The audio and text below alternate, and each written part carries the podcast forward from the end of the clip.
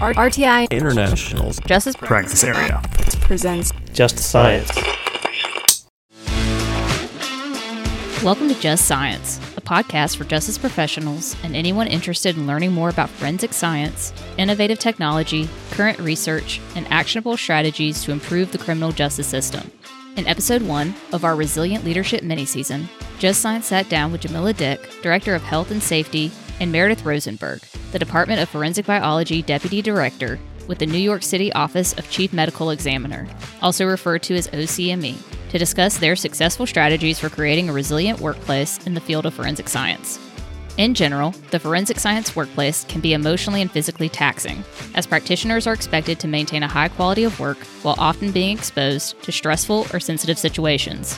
In response to this challenge, many forensic science organizations are implementing mental health and resiliency programs that can help combat burnout and create a more adaptable workplace for their employees. Listen along as Jamilla and Meredith describe what it means to be a resilient workplace, the specific strategies utilized by the OCME, and suggestions for organizations looking to find resources on workplace mental health.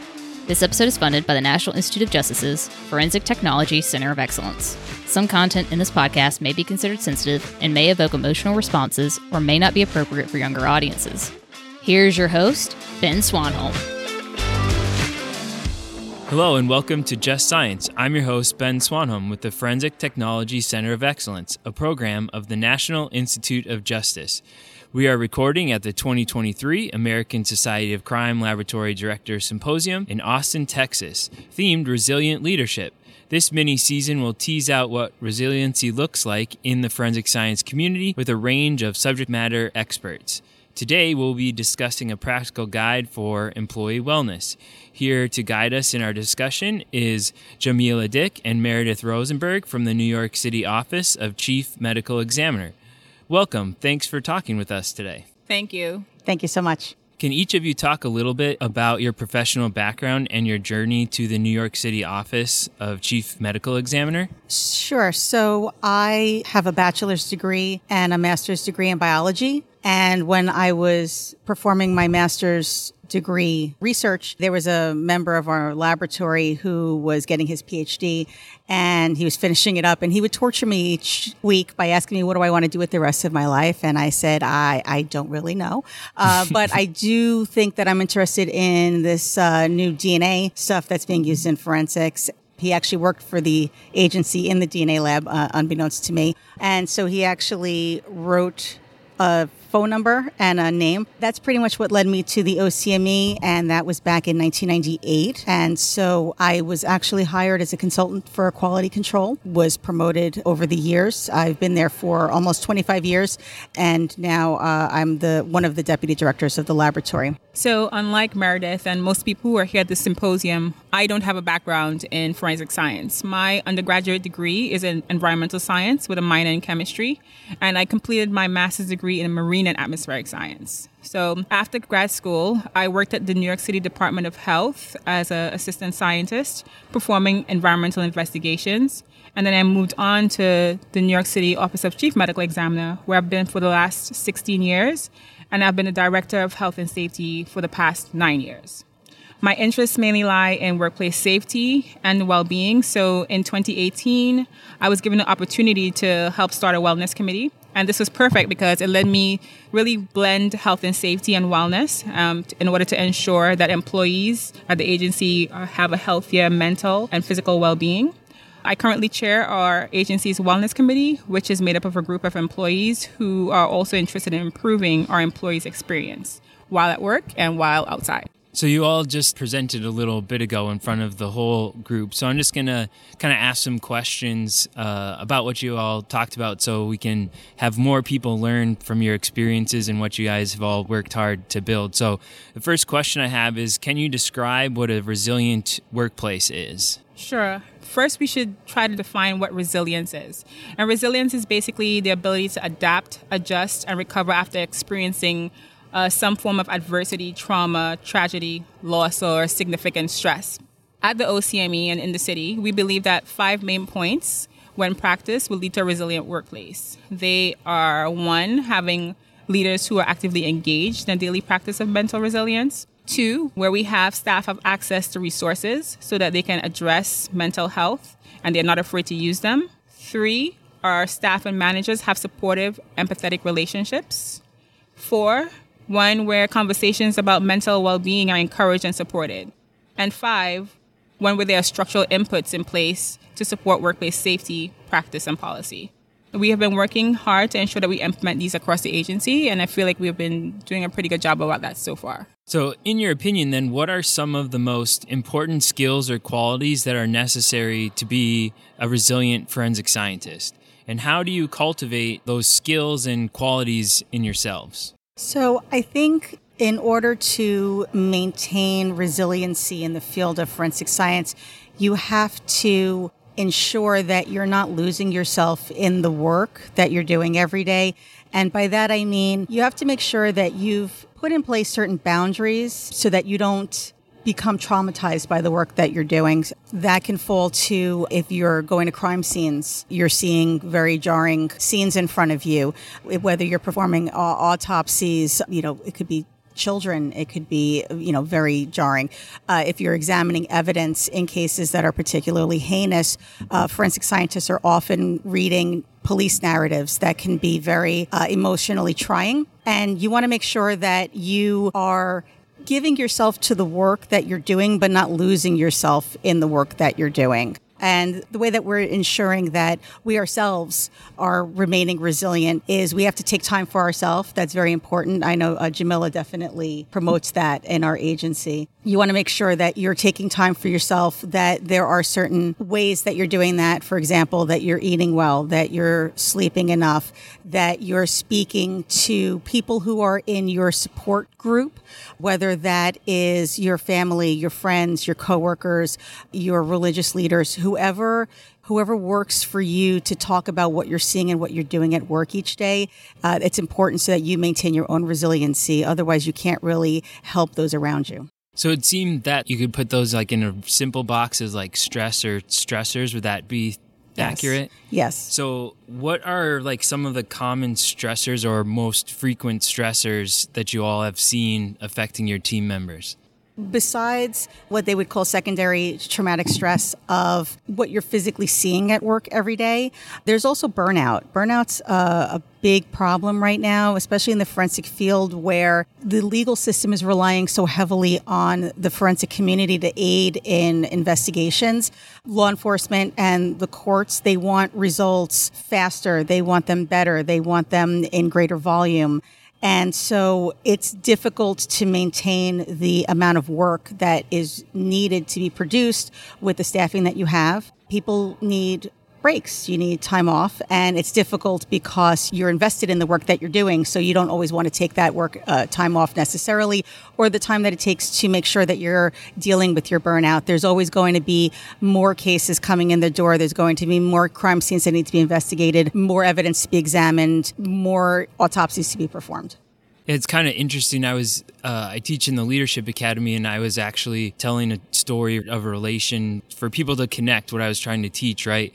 And then I finished like, well, that's my stress story for the day. That's how I equate a lot of what's happening is that it, it's stress. Yes. So, so what are some tools or strategies that you've found people can use to address the mental and physical tolls of that workplace stress? So there are varieties of personal strategies which work and don't cost much. So if people get more active, uh, eat a healthy diet, avoid unhealthy habits like smoking, eating too much, or drinking alcohol, practicing meditation so you focus more, practicing mindful breathing, getting more sleep, and sleep should be good quantity and quality as well. Journaling so you can write down some of the issues you're experiencing, and by writing them down, you get to focus on them and probably help to alleviate a lot of the stress doing that. Also, connecting with others, as Meredith says, you connect with others in the field, um, you're all experiencing something similar, so you can actually commiserate and actually help reduce your stress as well. Being more assertive by actually saying, you know, I can't take on this amount of work right now. I need to um, just work on something else until that's finished and I do that. That helps reduce stress. And lastly, seek counseling when necessary. A counselor is there to listen and they can actually guide you through whatever issues you're experiencing. Um, that's personal. But on an organization level, I think leaders can help reduce stress by encouraging open communication between the employees and themselves, also providing access to mental health and physical health benefits. So, like in city environments, you know, you have good health insurance, discounts to gyms, access to therapists, meditation classes. We don't find that employees participate a lot in on site meditation. But if you create a unique environment for them to meditate, they will. So we have like meditation buses coming on site. Also, we provide access to virtual resources like recorded meditations or platforms like Calm and Headspace so they can access them on your own time. And also encouraging employees to take breaks throughout the day. You get stressed, you know, you do something else, it definitely reduces your stress level. And also, if possible, offering flexible work schedules. If employees feel comfortable where they're working, they tend to be more productive and less stressed. And also be an example. Once you lead by examples, employees will follow. I, I just also wanted to add that no matter what programs you put in place in the workplace, you won't get 100% participation. That's just because it doesn't always fit into people's time schedules. But sometimes just knowing that those programs are in place for you can be comforting. And even if they're not taking part in all of the different programs, uh, maybe if it's just some of them, at least there's uh, something available to help people. So I myself don't get to take part in all of them, but like I participated in a sleep wellness seminar and I found it, you know, beneficial. Uh, not necessarily so much information that I didn't already know, but the fact that you you sit in a room and you see that there are other people who are dealing with the same issue, and so you get to learn from others what's working for them and what's not. So, have you found or do you track the percentage of team members that may use different services or not? And which ones have you found to implement? Some organizations may not have all the resources to implement all of those, you know, ideas that you have. So, maybe like what's your top ones or ones you've seen to be the most effective for your team members? Ones that allow the employees to be more active and engaged. So, like they're doing something that's more creative, they're making something, or um, one where it's new, it's different from the usual. So a good example is that we had a plant workshop. So not only are you able to pot your own plant, you're able to take it with you as well. So just trying to find unique things really work. Also, how we track it after we do programs, we, we tend to send out a survey so we know what worked and what doesn't um, based on what the employee responses are. And so you're just finding those events or opportunities through your own research of what's available in your community, or do you have people trying to approach the city of New York with these programs, or, or a little of both? So, for us, we're very blessed in New York City because we have access to the workplace wellness program called WorkWell NYC, and they provide a lot of pre-packaged programs for us. So, they create them and help us actually implement them on site as well. Sometimes we also take ideas from the employees. Uh, they may say, like, you know, I want a self defense class. And then we would just try to work with WorkWell NYC or our executive leadership to try to find res- the vendors or other resources to actually implement them as well. So we do try to be creative by developing new things, but most of what we have are actually pre-packaged for us from WorkWell NYC. So, just on a, I guess, personal note, we just had our own concern come through our staff team of like that personal defense class. Did you find a lot of people were interested or a little bit? Meredith was actually the one that reached out and asked if we can have a self defense class on site. So, I started looking at vendors that we could use. Then I reached out to Workwell NYC and they actually were starting something similar. Okay. So, once they developed that, uh, we decided to, of course, use their resources. And we had amazing response response from the employees. We sent out a survey, so I wanted to make sure that we could have provided to all employees. And we had over 200 people respond to the survey, which is absolutely amazing.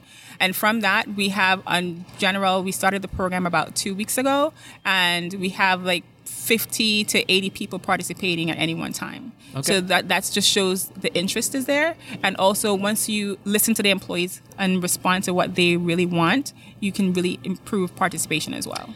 I would say, though, you don't necessarily have to go through formal programs. Not every uh, agency will have access to them.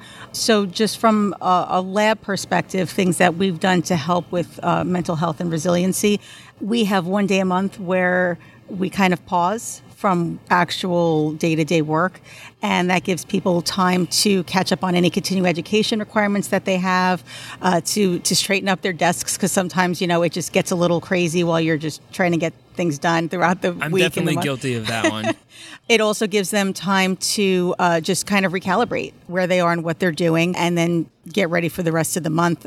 Food uh, is always a welcome change of pace. So I find that uh, if we just buy pizza for everyone, that really has an impact on people understanding that they are appreciated, they are valued, and that management does want to do something for them. So, what do you think would be the best piece of advice for members of our friends, forensic community that are looking to start or improve the resiliency and adaptability in their organizations? I would say look to any local programs in your area that you could draw upon. Uh, definitely things that could be free. For example, not everybody has the ability to bring in mental health care providers to for their staff to talk to, but you may have local hospitals near you where you can draw upon their staff. They might donate their time to come in and talk to your staff. So I think it's important to, yes, make resources available to your staff, but also bring the resources to your staff. That does help. It, they may think, I, I, don't have time to go after work to seek out mental health with a professional, but if you bring one on site, that may make them more likely to accept the help. Uh, so one of the questions uh, I thought of when thinking about this topic is uh, generations. Have you guys seen uh, differences in generations and their use of the programs that you guys provide, and or the success of different programs? So I definitely differences in younger professionals coming into the field and how they're looking at the work that they're doing uh, versus um, older staff. Older staff are more practice hands at this point, and so they've actually they, they've already developed tools and ways to deal with things, trauma that they're experiencing from just day to day work life. Younger staff are still trying to figure out their boundaries for dealing with the work. In my experience, I've noticed that younger staff are taking part more in a lot of the programs that's being offered from the wellness program at the OCME when we have laboratory events occurring, it's always the newer staff, the younger staff who want to help plan, help carry out uh, because they're excited about it and they're excited to do something that's sort of team building. It fosters great energy for the lab, and so they, they're definitely more interested in it. And I also think that the older staff just know that it's work. They don't try to think about, oh, I need I need to have some support to actually get the job done. Um, so they they're very hesitant to participate sometimes because they may think it's just something that we're doing for fun, as opposed to something that's really improving their resilience.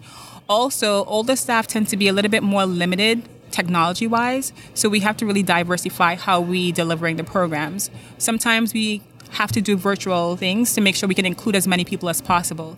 But then when we do that, you know that many older staff might not be participating. So what we do to actually help that is maybe have a supervisor encourage them to participate by pulling up the program on the computer in their office and having the staff come in and participate. Also asking them what they want. Um, if you ask them, like, you know, would you prefer to have this virtual program or do you want to have this on site meditation? Yes, but then you'll need to participate. So just doing things to really encourage them as well is very helpful. So, continuing our conversation on generations and the younger team members finding their way, do you have any assistance within the individuals that have been there, done that, uh, or programs that you've put in place uh, to mentor or, or anything like that? So, for the Department of Forensic Biology, because we are so large and it is a long training program and it's a pretty intense training program uh, as required by DNA guidelines, we have a very robust mentoring program that we have been modifying over the years to make it more robust. When new staff enter the agency, for the DNA laboratory, we pair them up with a mentor. A mentor can be an analyst who's been there for many years. It could be an analyst who's been there for one year, but knows the ropes, knows what's going on, can help guide the person through personnel issues, uh, human resource issues, Additionally, the mentors help our younger staff gain a wider perspective of how the laboratory works and uh, caseworking in general beyond what even they would be picking up in just the formal training program that we have. The formal training program is just going to focus on what's the, the technical knowledge that you need to get through your day to day work to ensure that we can allow you to work in casework. However, your mentor is going to give you a bigger picture as you're going through your training so that you can get a better perspective of what it is that you're doing and what's the end goal uh, so that hopefully what we have are people who are invested in the work, are knowledgeable in the work, and are comfortable with the work. Do you have any last minute thoughts for our listeners before we close out this episode? I think it's just important to understand that there are stresses in any workplace. And certainly in the field of forensics, those stresses are only now really starting to be sussed out with data. I know that there's a lot of data out there for the traumatic impact on first responders, not so much with forensic scientists. And so that's only now being sussed out. Just workplaces need to keep that in mind. Management needs to keep that in mind and to make resources available for staff, ensure that the staff knows that management is aware that these things are out there and that they should be aware so that you can recognize if somebody needs help you can't obviously diagnose anybody, but you can certainly notice if somebody's patterns have changed, if they were extroverted before, now they're becoming introverted. Patterns like that can sort of trigger that they might need a little help and to be able to offer them some sort of help with whatever local resources you have. I also want to say that you know we need to learn or practice measuring the effectiveness of the program as well. So for us, it's very difficult as a small agency to do um, perform traditional return on investment analyses. So what we do is use surveys. So performing surveys after a program has been delivered is a great way to collect data. It should always include questions that gauge satisfaction of the program and also capture recommendations, which you will use to actually refine the programs that you're delivering.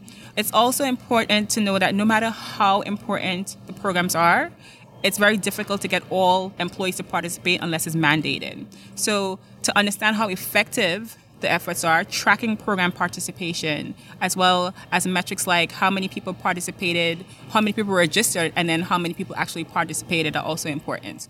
For us, we will be working with the New York Academy of Medicine under a program that was coordinated by WorkWell NYC to actually measure the effectiveness of our resiliency par- um, project. It was called uh, Stigma Free Workplace Initiative. So we're working with them to actually measure that as well. So try to find resources if you don't have them yourself. Jamilla and Meredith, I've really enjoyed our conversation today. Thank you for your time and willingness to discuss your programs. Thank you for Thank having you us. Thank you so much. If you enjoyed today's episode, be sure to like and follow Just Science on your platform of choice. For more information on today's topic and resources in the forensics field, visit forensiccoe.org. I'm Ben Swanholm, and this has been another episode of Just Science. Next week, Just Science sits down with Henry Maynard to discuss the ASCLD Forensic Research Committee.